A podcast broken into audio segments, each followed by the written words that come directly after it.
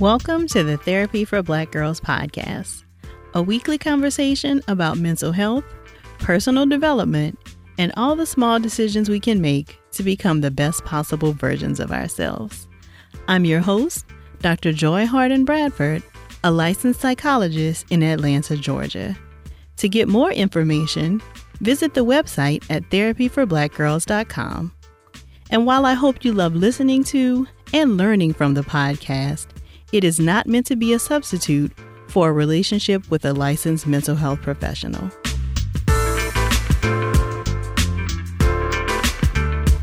Hey, y'all.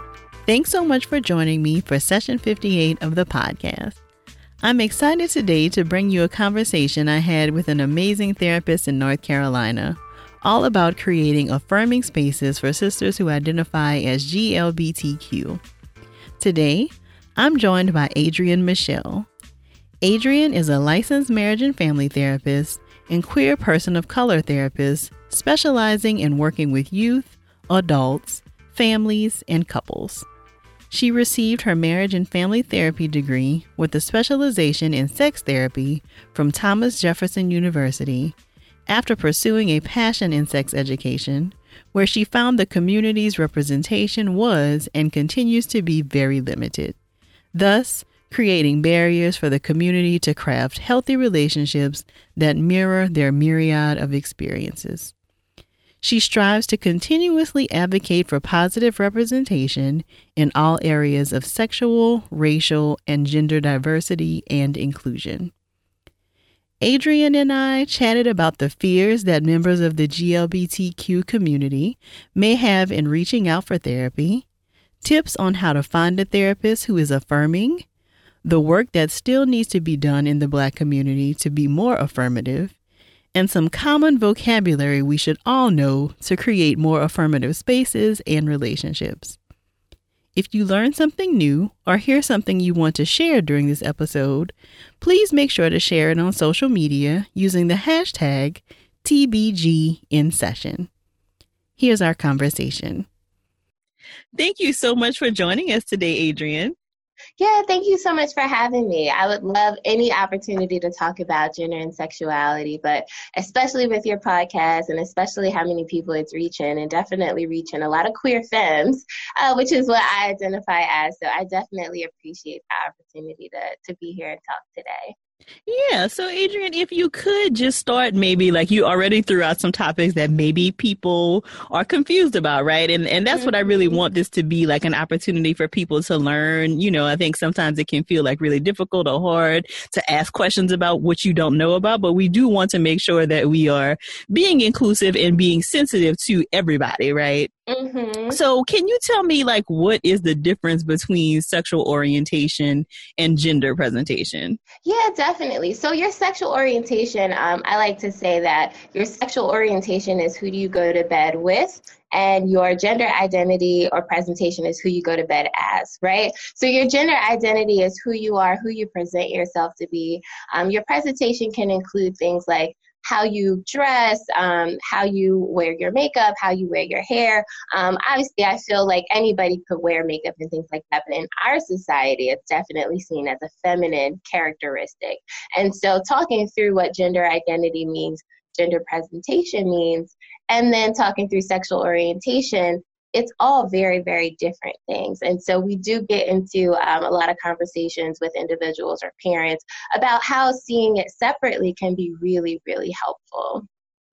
Got it. And so, you know, one of the important things, and of course, this entire platform is all about like helping Black women to really be okay with therapy. And mm-hmm. so, taking that first step to find a therapist or to call a therapist can often be a very difficult one. And of course, if you are a member of the GLBTQIA community, then it may be even more difficult to find somebody who you feel like is going to be a good fit. Um, oh, so, yeah. do you have um, any tips for someone who may be contemplating therapy but are, are, afraid of like what the process might look like? Yes, because um, you know, I feel like therapy has this connotation that it's so scary, right? And especially within within our community, um, very much is like just pray about it and let it go, you know. And it's so helpful to be able to talk with somebody who doesn't have an investment in your life, doesn't have any bias about the decisions that you're making, but can really, you know, make a decision or help you make a decision based on the goals that you set for yourself and the things that you want for your life. And so, when looking for a therapist, but especially in the LGBTQ community. You want to look for somebody who's not only affirming, but has done some work in the community. Um, I find that I connect more with therapists who work with this population or just LGBTQIA therapists in general, and especially people of color from events, from activism events, from going to your local LGBTQ center, um, and things like that. And so, if you want a therapist that's really affirming and understanding of the community, um, you want to really go through those avenues of talking to people, talking to people at a center, even talking with your LGBTQ friends about who they might be seeing. I find a lot of times that people are really quiet about being in therapy. And um, I know we're all watching shows like Insecure now, and you know, there's a scene in there where she's talking about one of her friends that's in therapy and how helpful and beneficial it is. And just talking to your friends simply if you are in therapy or talking about it or even thinking about it, that is the perfect way to start. Um, and then looking for a therapist, you could go on a website very simply, but just checking in those boxes to make sure, hey, does this person, you know, is this person affirming? Because a big fear people have within the community is, gosh, I don't want to go to a therapist and they don't know, you know, my sexuality or they don't agree with it, right? And so I even find myself as things as simple as going to the gynecologist, right? My gynecologist constantly asks me, hey, do you want birth control? Hey, are you on birth control? Do you want birth control? All these questions without asking, you know, hey, what's your gender identity? Hey, what's your partner's gender identity? Do you need birth control? And so just asking those questions, you know, can be really helpful, but specifically finding somebody who wants to ask those questions. And so those 15, cons- 15 minute consultations that sometimes people will offer take that opportunity to ask the questions that you need to feel comfortable in a space. Have you worked with LGBTQ people before? Um, are you understanding of trans identities? Are you understanding of some of the terms that I might use within my community? What are your thoughts about it? And so making sure that your therapist has that information, but also if your therapist doesn't, it gives them the opportunity to say, hey, you know what, I haven't worked with the community before, I would love to, or haven't worked with the community before, and I'm not sure if I'd be a good fit for you. Because again, sometimes that's an option, and you don't want to be with someone who isn't going to be the best of help for you. Such a good idea, Adrienne. And you mentioned something um, that I think sometimes is debatable like when we're in our graduate program to become therapists like this whole idea of like being a part of the community that you're wanting to serve mm-hmm. um so you mentioned like finding people who have done like maybe activist work in this space. And so I find that sometimes when you are working with more marginalized groups in therapy, it is important to be showing up in places outside of the therapy office so that people do get a feel for you. Mm-hmm. And so that people know who you are. Um, I find that just working within the community, and I'm originally from New Jersey and Philadelphia. And so now living in North Carolina, it's the South, which is completely different for me. And rebuilding that community is something that I really still have to do of going out and showing my face because as not just a queer therapist, but as a black therapist, there aren't very many. And so making sure that not only are you being seen, but you're leaving some room in your caseload for the community that you really want to serve. And I find that that is really, really important. So, Adrienne, what are some of the concerns facing the GLBTQIA community that might make them turn to therapy or that they might find therapy helpful for? I mean, I think we often hear like, the only reason that you might be coming to therapy is because you need to come out or something like that, which is mm-hmm. of course mm-hmm. not the truth.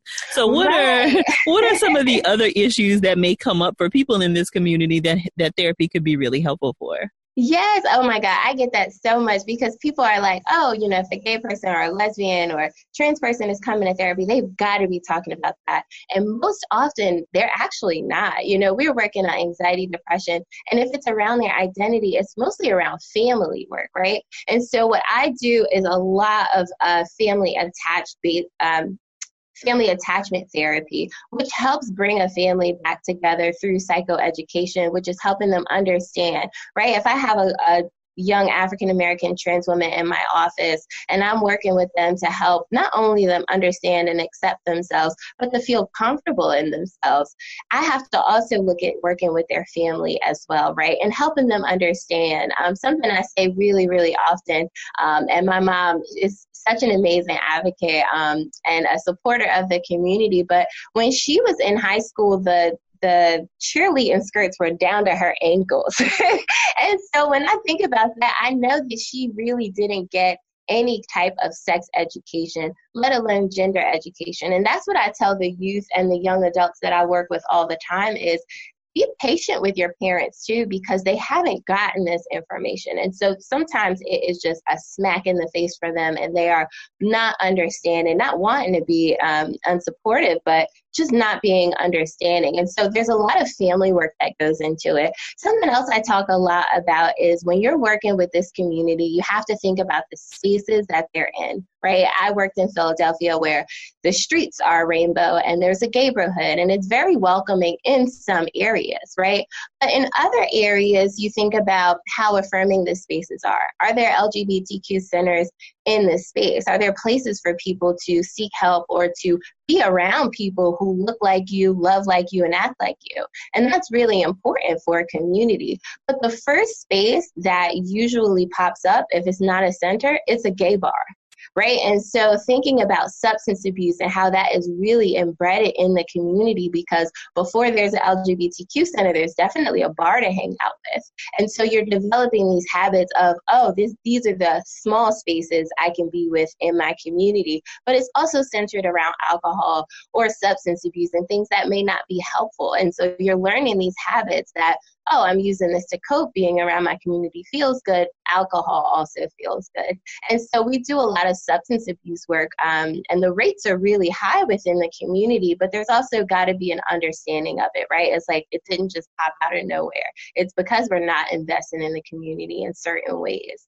Um, and I find that something else that uh, people might be coming in with are couples therapy, right? I work a lot with couples um, because I am a marriage and family therapist. And for couples who are identifying as queer and trans and non binary, there is really not a blueprint for our relationships. And so, really understanding the basics of your expectations of your partner, your sexual expectations of your partner, um, I find that that is a huge part of the conversation as well. And that's what a lot of people are coming to therapy for communication with their family, communication with their partner, understanding their relationship, um, and since the only model that's really out there is this heteronormative way of thinking and way of being in a relationship, it's breaking through those roles, right? And so I find a lot of people who still identify within our community using these heteronormative ways of thinking in their relationship. And so if it's everything from gender roles, from picking up the check to, uh, you know, who's taking the trash out and who's cooking the food and things like that, there's more of a conversation to be had. It doesn't mean that a masculine person or a feminine person needs to do that. And a lot of the times, those are not the identities. And so, where do we talk or where do we start the conversation about what your relationship looks like? And so, that's with friends, that's with family. Um, and one other thing I do want to mention is that sometimes the family won't be in therapy. They won't be supportive and they don't want to talk through some of these issues. But my clients still have to have that understanding to get through the pain and the hurt and the attachment injuries that have occurred. And so, something we use a lot is the empty chair method, right? Where you kind of write a letter or you talk through something as if that person is there who has had such a huge impact in your life. And so, family therapy or systemic therapy without the system system um, is something that I find really helpful with the community. So I know that was a mouthful, but there's so many things that might be different that that person is coming to therapy for. Yeah, but also a lot of similarities, right? Like a lot of things that, you know, other people who are not a part of the community are coming to therapy for also. Yeah, mm-hmm, yeah. Definitely. And so it's like therapists don't have to be scared. It's mostly the same thing. mm-hmm. But it might be, you know, some different terms in there. But everybody's coming to therapy for issues with family or partners or friends or understanding themselves. And it's really, you know, it's kind of the same work. And so my part of my job is making sure therapists really realize that as well. Mm-hmm. Yeah. So I'm glad you mentioned the whole issue with family because I definitely have seen that come up a lot, like in conversations in the Thrive Tribe and just, you know, in the responses I get to, um, like some of the episodes and people sending me questions. It does feel like that there are a lot of questions around families not accepting people or you know like just a lot of tension in the family because they don't want to allow this person to be who they are um, mm-hmm. so you've mm-hmm. already kind of talked about like maybe using the empty chair technique in therapy but do you have other ideas or strategies you could offer people who are struggling in some ways with their family yeah, definitely. And so, um, something we have in our community is called chosen family, right?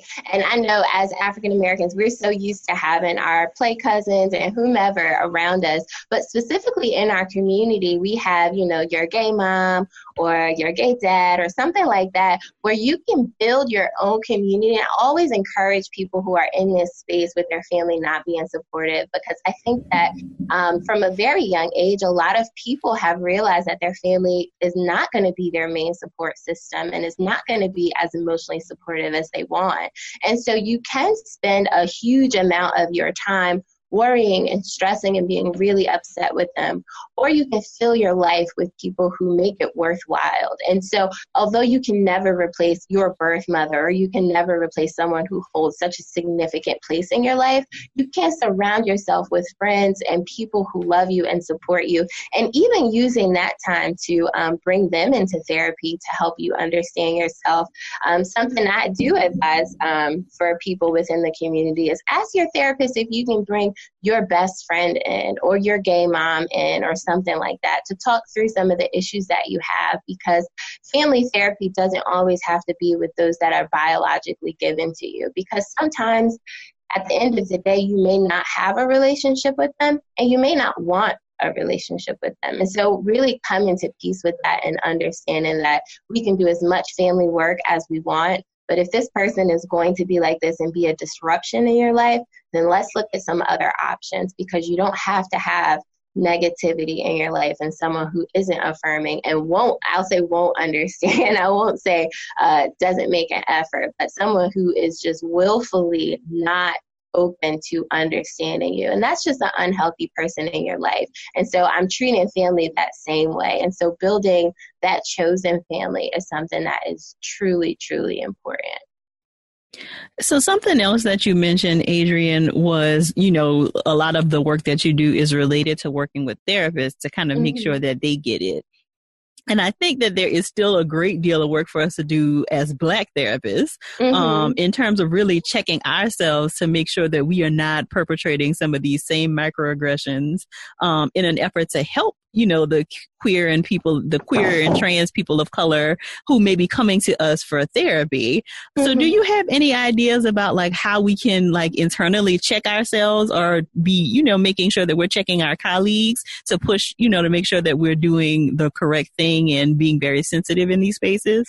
Yes definitely. So the first thing i will always suggest is doing training. Opening your mind to help yourself really understand the community. And what i say when i lead my training trainings um, a lot of times. And I've worked with Duke University, I've worked with Jefferson University, I've worked with so many organizations and their counseling departments um, and talking with them about how important training is and to understand. And I'm not asking you to change your views, I'm just asking you to respect the community and understand them in ways that will help them. I mean, we've all taken this oath as healthcare professionals. And so you want to do no harm and to make sure that you're doing that. And so the first thing would be trainings.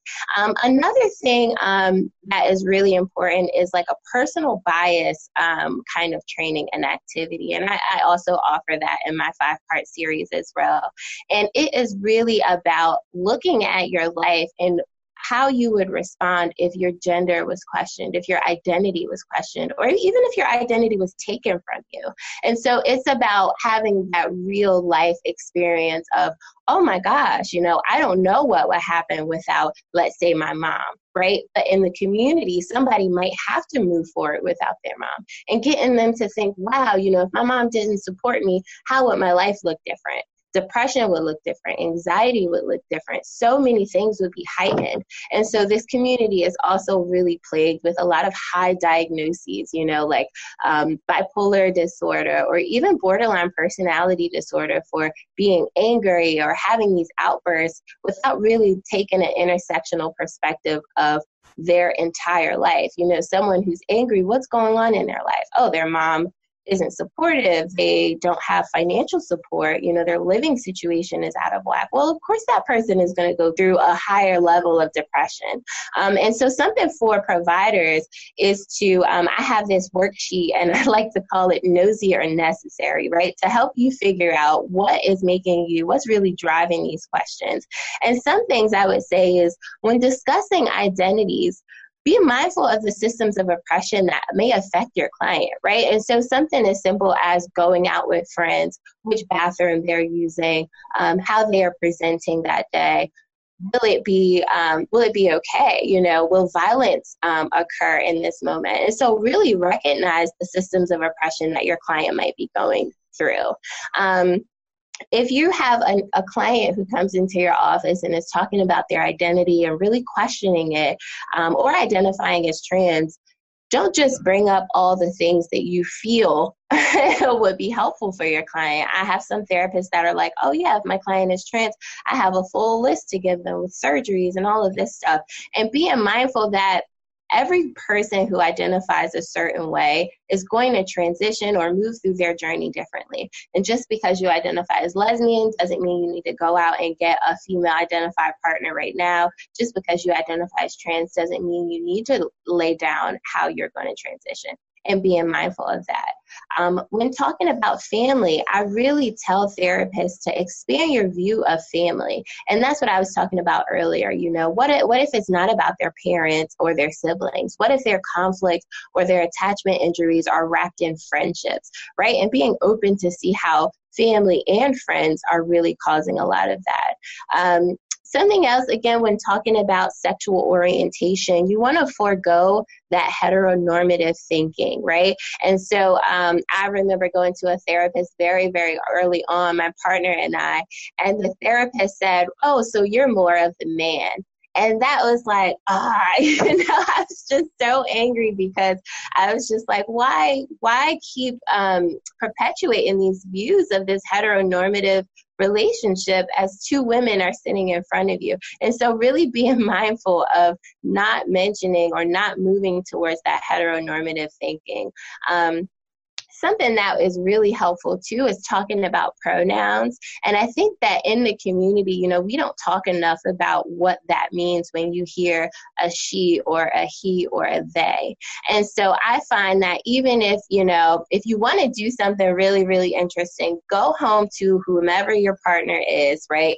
And tell them a story about someone who's female identified and then tell them a story about somebody who's male identified. And it could be the same exact story. You get totally different connotations from it. And so you want to ask about pronouns. You want to ask how people um, want to be you know respected in this space. And so something i do when i introduce myself to people within the community or clients is i say hi my name is adrienne michelle. I use she and her pronouns right? And so that doesn't put my client on the spot to share their pronouns. If they want to they can and that would be great.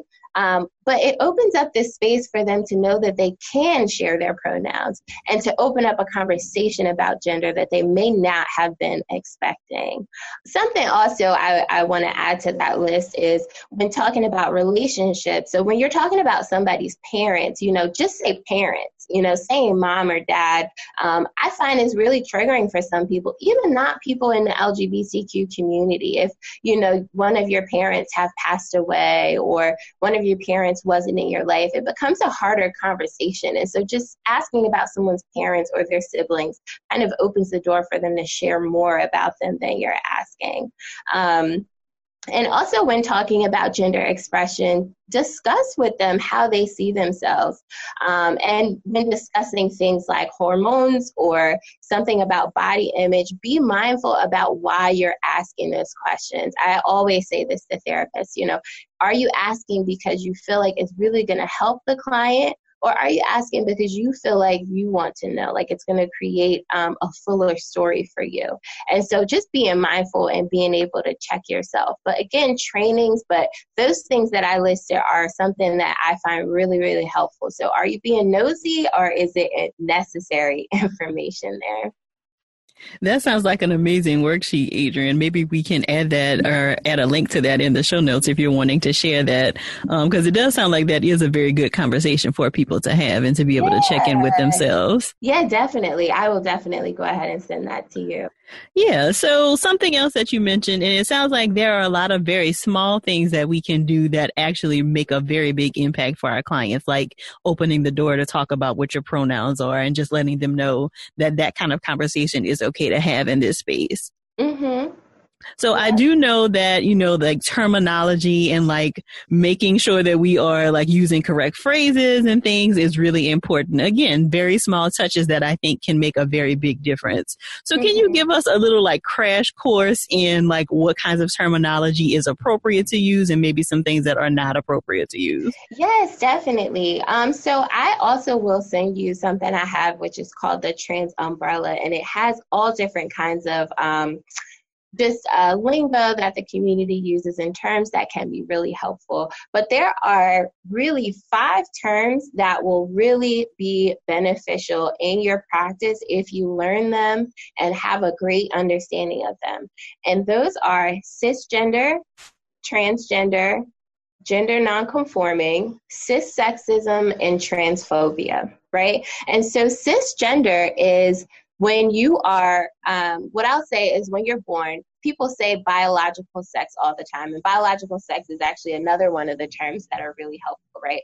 Because biological sex makes it seem like the doctor has done some type of biological test to make sure of your gender, when in actuality, we know that that doesn't happen. So, something that we like to say is assigned male at birth or assigned female at birth. So, that would be AMAB or AFAB. So, if your clients are saying AMAB or AFAB, that's what they're talking about assigned female or assigned male at birth. And that just tells you what society has labeled your biological gender something else cisgender, that would mean that you still identify with what you were assigned at birth. So, for example, I was assigned female at birth. I identify as female now, so I would be cisgender. Someone who's transgender, and again, that's an umbrella term, but that basically means somebody who does not identify as the gender that they were given at birth. So if I was assigned female at birth and I grow up to learn that I don't identify with that. I don't see myself as female, feminine at all, and I identify more with male pronouns or identify as non binary, then I would be transgender. Gender nonconforming, that means that you're not conforming to the gender norms, right? And so, as we see, a female is supposed to be dressed a certain way, act a certain way, look a certain way, and society. That means that this person is not going to conform towards what is acceptable for female or what is acceptable as male. And that brings me to talking about binary, right? And so the binary is this idea that there are only male and female, when in actuality, we believe in more of a spectrum. And so, um, something else that's really helpful when talking about that is the gender unicorn, because it really separates things in terms of your gender identity, your presentation, your romantic attraction, and all of that. And so, it's very all encompassing. But gender nonconforming, again, meaning you're not conforming to either gender.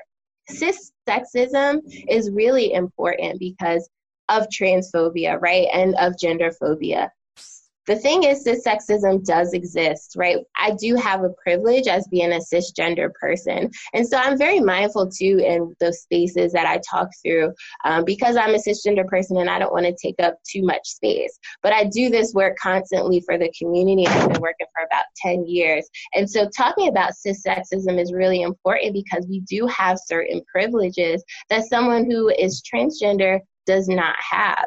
And so that access to jobs, that access to healthcare, um, finding a therapist, being understood, even young kids going to school and realizing the sexism there.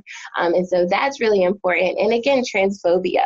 Um, people are not understanding of trans people. And I've learned that being in the South, it's a completely different conversation. And so some people are not open to understanding, hiring, standing next to, or um, walking through life with people who identify differently than them. And so realizing and respecting your client when they're sharing with you this oppressive identity, similarly as you would listen to someone talking about their race. And so just being clear about that. Um, another one that I would say that's important to understand is the term queer. And so, as a Black person, as an African American person, I have a very sticky relationship with that word. Uh, being from Jersey and New York, we really didn't use that word, and queer was seen um, just as more of a derogatory term. But I find that in the And even more often now, the term queer is used really positively and it can describe your sexual orientation. It can describe your gender identity in terms of saying, I'm gender queer, very similar to gender nonconforming or gender non-binary, right? And so those uh, those you want to be mindful of. So if your client comes in, you don't want to say, "Hey, you identify as queer." Maybe just ask the terms that they use. And so another term within the community that people use would be QTPOC.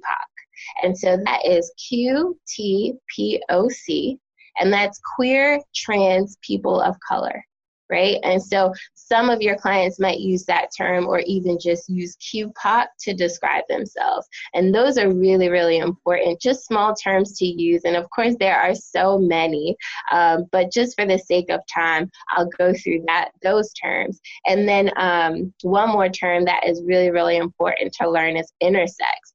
And that is a term for people who have a combination of chromosomes, gonads, hormones, um, just inter- internal sex organs and genitals that may differ from what you're expecting. And so people say intersex all the time. And of course, we know the derogatory term for that used to be hermaphrodites. But in reality, there are more intersex people in this world than there are redheads. And so, really thinking through, wow, what does that mean? That means that we have had a lot of people who have been born intersex, but we are still using this binary. And being mindful that we might have to change our way of thinking as we learn more of the truth of what's um, what's going on in terms of a gender spectrum. But it's definitely all about understanding. And if you find that your therapist or as a therapist you don't understand something, just ask your client because they're more than happy to, you know, help explain it. The worst thing you could do is have someone talking to you about these terms or about their identity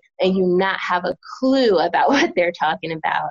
And um, for them also to have to um, have to wonder if you if you understand. And so taking that one down approach is really helpful as well. Yeah, that definitely would be a situation where it would be necessary as opposed to nosy to ask a question. Right.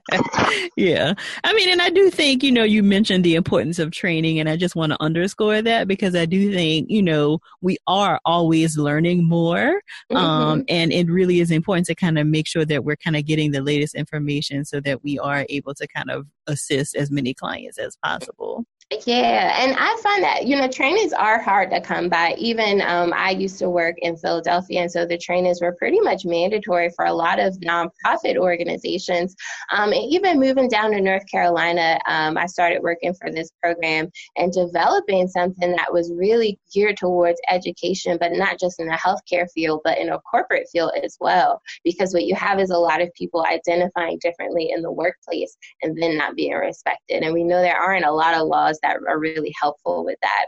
Um, and so I just want to say that the books that I find helpful, if you can't find training that is close by or affordable, because again, it can be expensive because it's not mandatory training and it's not something that's typically offered um, in a graduate program. But a book that I always use is Trans Bodies, Trans Selves, and it's a resource for the transgender community, but it has a lot of information about mental health resources, about body resources, about depression, about anxiety, about dysphoria as well. And so being sure that you know you have something like that on hand And for parents, there are books like The Transgender Teen or Raising the Transgender Child. Or for people who are just understanding um, their gender, we have the Gender Quest workbook. And so that's a workbook for like smaller children. But always keep reading and training and understanding and reaching out for supervision, which is also something that we offer. So um, a lot of like hands on deck here to help make sure we're not doing any harm to the community as well. Yeah, so you've offered some books that it sounds like may be helpful for therapists, but do you have books for non therapists that you really enjoy that you think would be a good resource? Yeah, definitely. Um, so there is a book that's really interesting um, called Girl Sex 101. And as though it sounds really, really binary, I find that it is a very neutral way to talk about sex, to talk about bodies, to talk about yourself um, in terms of um, sexuality. Um, another book that I find helpful, and this is a two part book actually for partners um, who might be identifying as trans, and one is called Hung in the Middle. Um, and the other one is called My Husband Looks Better in women's clothing or in lingerie. And I find that helpful for couples. Again, trans body, trans selves is really good for individuals, but can also be really good for, for therapists. So for clients, trans bodies, trans selves as well, it's a really good book to help them understand themselves. And another plug I would say is YouTube. Um, a lot of people aren't writing that much information about the community and about the intersection of Black people and I, these queer identities or trans identities. And so going on YouTube and researching and really looking at people like Tiq Milan and his wife, um, Kim Katrin, I believe her name is, and looking at YouTube and looking at people really living their lives in this way can help you have a better understanding of self. And so I utilize YouTube as much as possible as well. And even these books, I make make copies for my clients for pages that I feel is helpful for them. But definitely trans bodies, trans selves for everybody. Okay, I'll definitely will include all of those in the show notes. Yeah. So, is there any news that you'd like to share, Adrienne? Any upcoming events or, or trainings that you have? Yeah, definitely. On our website, um, gsdiversity.com, you can see the list of our trainings and opportunities for me to come out and speak with your organization and just to talk through um, some of the the barriers to healthcare and, and things like that. So the training dates this year would be we have one in May, one in September, and one in November. And then again, we go out and um, if you request a training, we will come out and do that.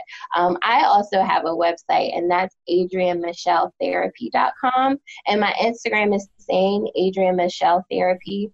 Um, and you can find a lot of information there in terms of upcoming training, my upcoming speaking opportunities, um, and if you would like for me to come out and speak to your organization about gender and sexuality, I definitely love doing that and fill half of my time with speaking actually. So it's been really good.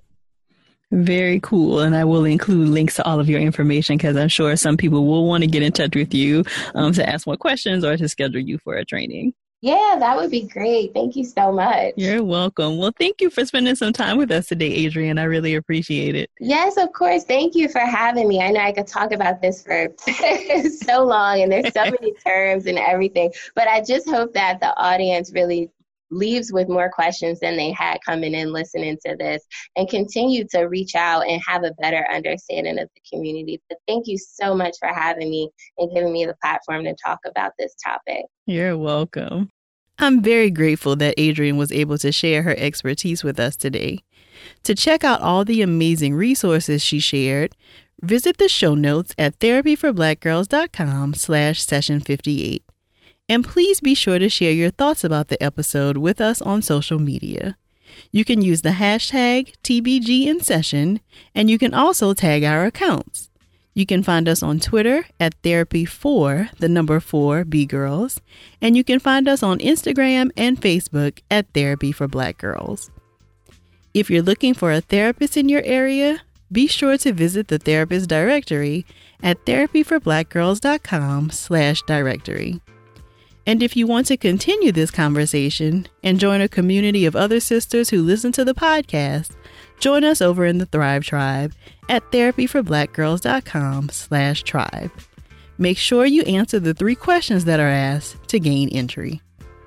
Thank y'all again for joining me this week, and I look forward to continuing this conversation with you all real soon. Take care.